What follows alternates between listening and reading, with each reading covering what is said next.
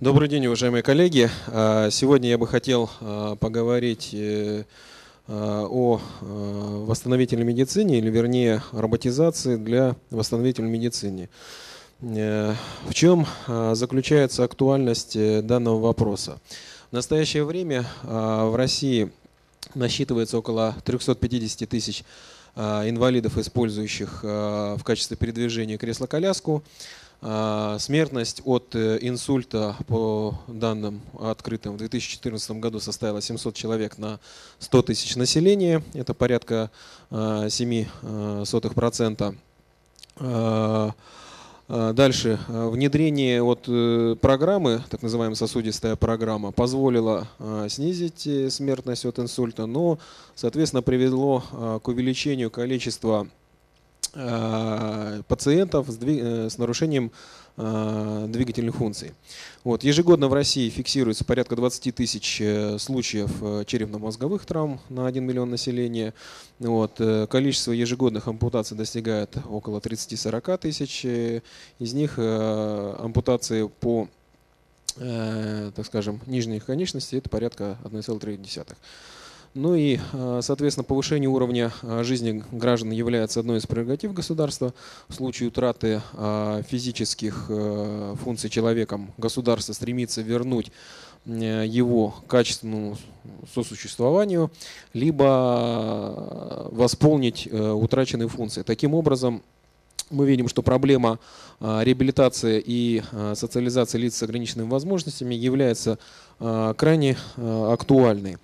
Каким образом а, мы видим решение этой, этих вопросов. А, ключевым направлением в восстановительной медицине мы видим э, применение а, средств роботизации наряду с различного рода интерфейсами для управления и получения обратной связи.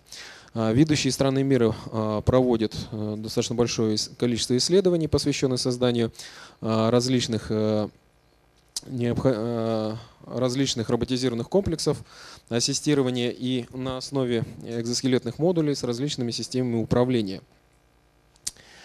Э, ну вот такие как раз э, работы можно посмотреть на данном слайде. Это работы такие как ДЭКа.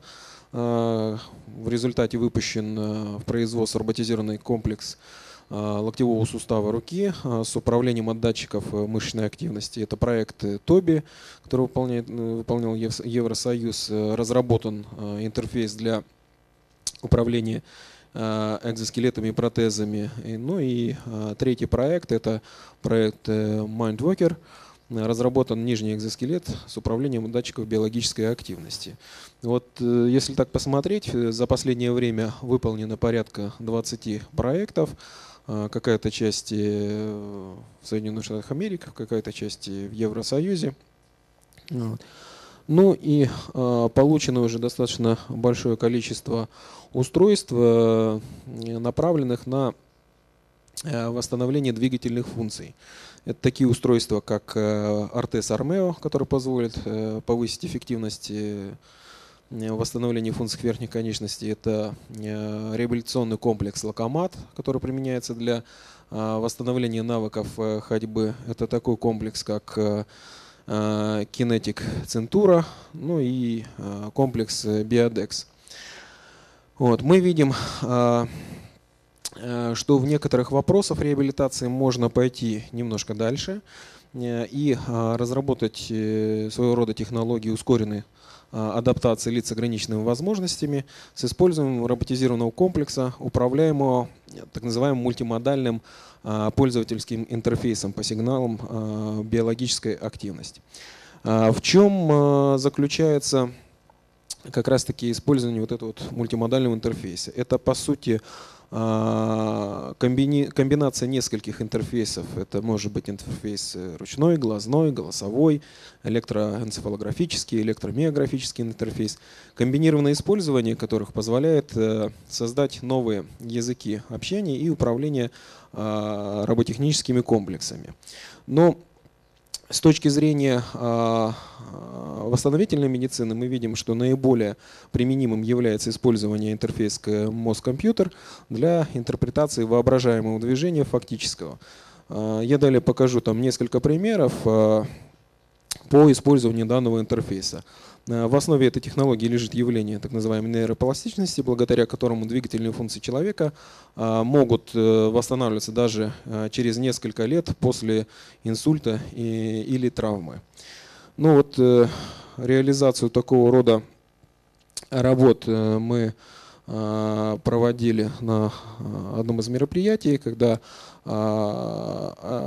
оператор одевал шапочку, снимался энцефалограмму головного мозга и записывалось управляющее движение. Ну, допустим, поднять ногу, осуществить кручение стопою, допустим, там левую ногу, потом поднять правую ногу, осуществить кручение стопой. Естественно, изначально этот сигнал вырабатывался, интерпретировался и записывался как э, управляющий паттерн. Ну, на основе этой технологии разработано несколько устройств. Одно из них это реабилитационный комплекс э, кисти. Это экзоскелет кисти с э, двумя степенями свободы. А, внешнем программном управлении предназначен для э, процедуры реабилитации а, постинсультных э, больных. Данное устройство разработано совместно с Институтом высшей нервной деятельности и э, физиологии под руководством доктора биологических наук Александра Алексеевича Фролова. И в настоящее время проходит испытания в нескольких поликлиниках города Москвы. Ну вот здесь как раз представлена кинематическая схема и общий вид устройства. Здесь показан как раз э, способ применения данного устройства.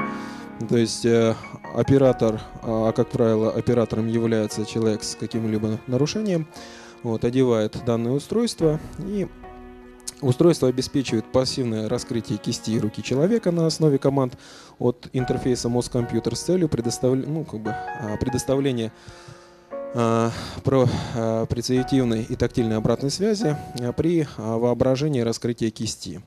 Вот. Ну, и второе – это движение расслабленной кисти человека на сжатие и раскрытие по командам, посылаемым врачом посредством интерфейса специального программного обеспечения. Так, далее. Ну вот второе устройство, которое разработано нами и собственно говоря, работают по такому же принципу. Это революционный экзоскелет верхних конечностей, который разработан совместно с Российским научно-исследовательским медицинским университетом имени Пирогова. И вот суть работы заключается в разработке тех, технологической платформы многозвенного антропоморфного, антропоморфного экзоскелета, управляем по биологически адекватным принципам с учетом всевозможных задержек. А назначение а, экзоскелетного комплекса этого типа – это медицинская реабилитация пациентов, имеющих а, двигательное нарушение верхнего пояса в результате инсульта. Ну вот как раз здесь показан принцип работы. Сущность реабилитационного процесса заключается в ассистировании экзоскелетом функционала воображаемого движения. То есть главное, опять же, здесь это воображаемые движения и возможности исполнения этого воображаемого движения. Ну вот просто на данном видео, показано, а, как работает устройство, но принцип такой же, то есть э, в кресло усаживается пациент, ему надевается шапочка, снимается энцефалограмм головного мозга, и то есть то воображаемое движение, которое у него есть, оно реализуется данным устройством. И по мере того, как э, человек способен уже а, через определенное количество циклов и тренировок а, оказать противодействующие действия а, выполняемым экзоскелетом команды, устройство сразу остановится и изменит, э, соответственно, направление за рукой оператора. Но в то же время можно вот э, посмотреть на данное видео, то есть оператор спокойно может управлять данным устройством, при этом оно как бы ассистирует его все движения. И также этим устройством можно управлять и роботехническим комплексом, и по сути э, получать на данном устройстве обратную силомоментную связь для э, оператора. Ну и э, в завершении я бы хотел сказать, что в настоящее время в России сформировано достаточно большое количество исследовательских коллективов, которые способны создавать устройства, обеспечивающие повышение качества жизни людей с ограниченными возможностями. И, э, как правило, в таких э, коллективах э, формируется определенный тандем. Это технические специалисты и специалисты медико-биологической направленности. Во многих технических решениях российские коллективы в данный момент находится в начале пути, что, конечно, обусловлено несколькими факторами. Один из факторов – это, по сути, такая тотальная зависимость от э, импорта, и мы сегодня говорили о том, что необходимо делать э, определенную локализацию некоторых э, продуктовых решений, чтобы уходить от этой зависимости. Ну и второй момент – это низкий уровень э, роботизации на предприятиях и в профильных образовательных учреждениях. Соответственно, как бы э, недостаток э, определенного количества специалистов.